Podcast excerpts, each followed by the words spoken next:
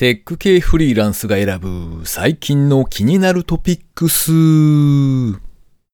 今回は137回目の配信となります。今からあるフレーズをお伝えします。その結果、あなたが何を頭に思い浮かべたか、ズバリ当てて差し上げましょう。いきますよ。お出かけですか？見えます。見えます、見えます。まるであなたの頭の中が透けて見えるよ。答えはそう。レレレのレでしょ。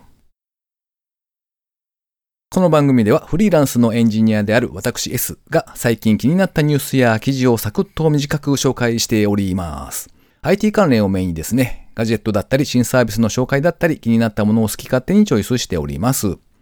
たまにニュース以外にもですね、この人面白いなーっていう方にインタビューをしてその音声を配信しております。時間の都合もありまして、えー今回はですね、記事を2件紹介させていただきまして、その後、前回に引き続きまして、AI メーカーを開発していらっしゃる辻さんへのインタビュー2回目をお届けします。では今回最初に紹介する記事は、世界初の摂取カロリーがわかるスマートバンド GoB3 9月18日に先行予約開始 BCN プラス R のサイトで掲載されていた記事ですね。株式会社ヒールビージャパンと読むのかな ?HEALBE ヘルスの最初とあと B がついてる感じですね。ヒールビージャパンは摂取カロリーを自動計測できるスマートウォッチ GoB3 を10月1日に発売。GoB3 は世界で唯一摂取カロリーや水分バランス、ストレスレベルを自動計測することが可能なスマートウォッチ。人間が何かを食べたり飲んだりした際に起こる細胞内液の排出を独自の生体インピーダンスセンサーで計測する。独自のフローテクノロジーによって摂取カロリーを算出しているんだそうですね。そして摂取したカロリーとそれから消費したカロリー両方をトラッキングすることが可能なんだそうです。アメリカの UC デイビス、それから中国広州の赤十字病院にて実施された独立した第三者検証研究では、脱水と水分補給を正確に追跡できることを確認し、なおかつカロリーの摂取を89%の精度で測定することが証明されたんだそうです。カラーバリエーションはラックグレー、それからバーガンディブラック、イエローブラックの3色。税込み価格で29,700円だそうです。見た感じはですね、まあ、いわゆるスマートウォッチというか、大きさ的にも多分 Apple Watch と似たような感じっぽいですね。カロリーの摂取量とかがこう、そんなに簡単に取れるものなのかなというのがなかなか不思議なところですが、なかなか気軽には試せない金額ですね。誰か、もし使った方がいらっしゃったら、レポートをお待ちしております。では二つ目ですね。誰でも簡単にワークスペース運営。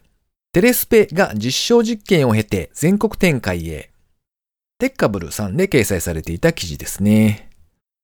テレスペは飲食店やホテル、それから自宅などの一部の空きスペースを手軽に貸し出すことができるアプリですね。空席の管理、それから利用者の送客、チェックイン、チェックアウト、時間に応じた課金、それから決済までをスマホ1台だけで管理可能なんだそうです。利用する側はですね、LINE でテレスペを友達追加するだけで登録されたワークスペースの空席を確認してチェックイン、チェックアウト、それから決済をスマートフォンで行うことができます。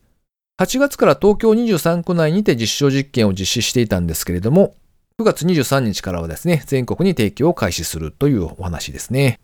お店側の費用はですね、初期費用が0円、それから月額費用も0円。完全に無料で副業のワークスペースが開業可能となっております。どこでお金がかかるかと言いますと、手数料としてですね、決済総額の50%が運営側に支払われるという形ですね。まあ、50%っていうと結構高いなっていう気がしますけれども、まあ、掲載する料金とか、それからシステムの利用料、クレカの決済手数料などなど全て込みなので、まあ、これならいいのかななんていう気がしますね。利用者側の費用に関しては、お店によって自由に設定ができるようですね。例えば300円でフリードリンク付きみたいな感じで運営しているところもあるみたいですね。とりあえず LINE でですね、友達追加をしてみたんですけれども、さすがに地方ではまだまだ全然ないやんみたいな感じでしたね。東京の方でまあ何件か使えるところがあるっぽいので、えー、もしお近くにある方いらっしゃいましたら、一度試してみてもいいのかもしれないですね。まあそれにしてもですね、タブレットもいらないっていうスマホ1台だけで、そのお客さんを集めるところから、それから最後の決済まで全部がお任せできるっていうのは、これはなかなかすごいななんて思って見ておりました。ということで、今回紹介する記事は以上となります。続きまして AI メーカーを開発していらっしゃる辻さんへのインタビュー2回目をお届けします。じゃあ文系からいわゆるエンジニアというか IT 業界の方に進んだっていうことなんですよね。そうですね。はい。それはなんか、うん、なんというかきっかけがあったんですか？そうですね。まあ、でも、そうですね。高校ぐらいからプログラミングによるものづくりにハマったっていうところから、ちょっと悩んでたのが、あの、特に大学の時に、簿記も日照簿記2級とかまで高校のうちに取ってたので、すげえ。そういう会計士的な方の道か、あの、エンジニアの方の道を取るかっていうので、結構悩んだところですね。でもやっぱり、まあ、就職活動するっていう前段階においては、やっぱり、まあ、この先、何十年もこう、社会人生活していく中で、やっぱり好きなものをこう、やっていった方が絶対いいんだろうなと思って、エンジニアの方の道に進んだというところですね。なんか、その、高校の時に触り出したっていうところでは何かきっかけがあったんですか？そうですね。中学から、まあ、あの、ガラケーサイトを、まあ、レンタルホームページを作り出したのがきっかけで、で、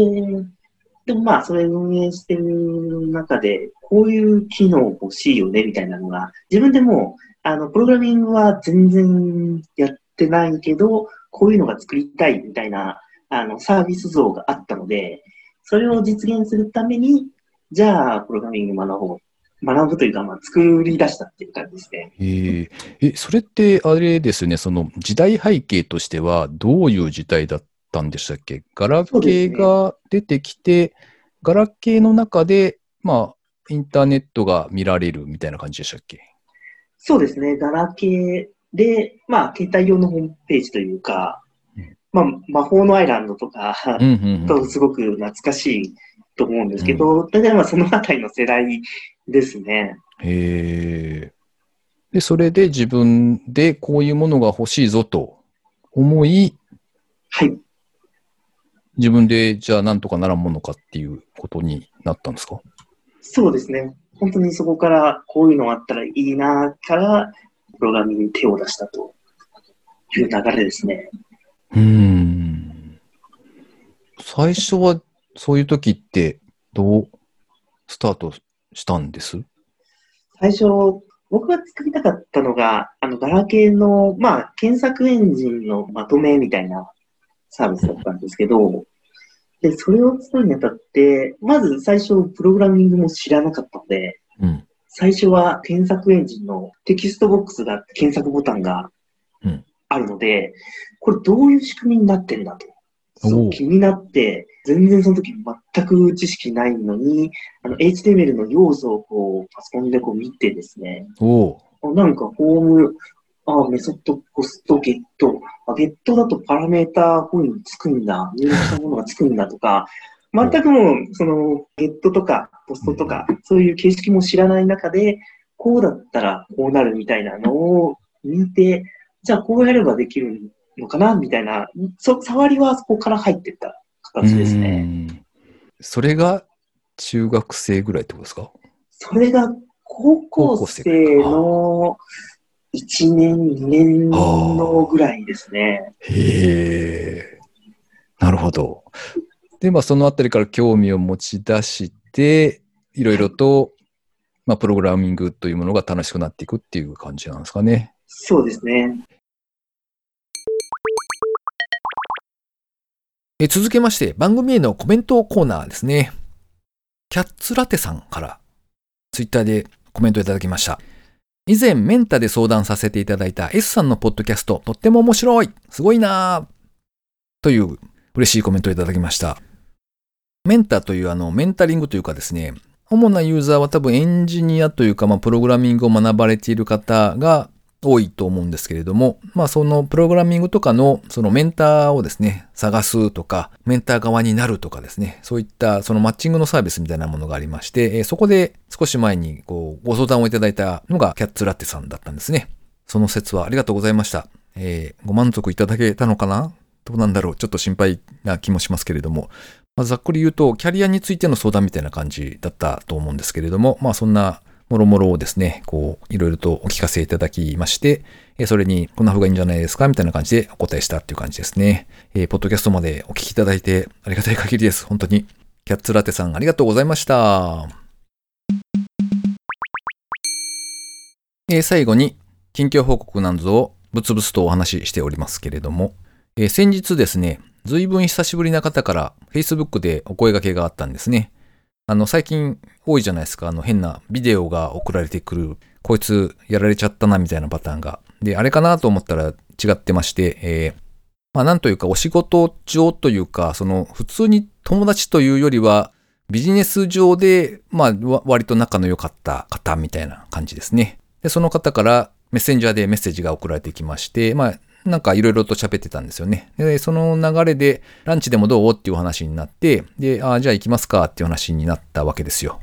まあ、別にそこまで仲がいいわけでもないし、なーっていう気もしてはいたんですけれども、まあ、誘っていただけるならと思ってですね、ランチ行ってきたわけなんですけれども、まあ、楽しくその場で会話をしながら美味しいランチもいただきまして、えー、あ、食った食ったって思ってたらですね、最後にですね、サプリメントのチラシが出てきまして、それか、要するにそれかと。いうことで、えー、どんより気分で帰ってきましたとさというところですね。えー、皆様もですね、久しぶりに届いた可愛い子ちゃんからのメッセージにはやっぱりお気をつけてくださいねっていうことですね。はい。この番組へのご意見ご感想など絶賛募集中です。ツイッターにてハッシュタグカタカナでテクフリーをつけてつぶやいていただくか、ショーノートのリンクからですね、投稿フォームにてメッセージをお送りいただけたらありがたいです。スマホ用に、ポッドキャスト専用の無料アプリがありますので、そちらで登録とかですね、購読とかをしておいていただけますと、毎回自動的に配信されるようになって便利です。Spotify、それから Amazon Music でお聞きの方はですね、ぜひフォローボタンがありますので、そちらをポチッとしておいてやっていただけると嬉しいです。いやー、10月、あと3ヶ月っすよ。今回も最後までお聴きいただきましてありがとうございました。それではまた。